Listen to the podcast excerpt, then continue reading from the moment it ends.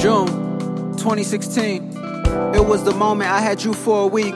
Back when you were living with Lucas, pushing hours at hookah, getting high with the crew, but trying to do better for me. And I know all of that wasn't easy, but breathe. I know we gotta work on some things. I know we don't agree about most things or a lot of things or whatever. We not close range and it's hard. Communication got messy. All that Steven Terrell talk, it don't impress me at all. They just wanna be yours. I know I'm insecure. Look, I'm sorry I'm not there to be a part of it all. When you need me the most.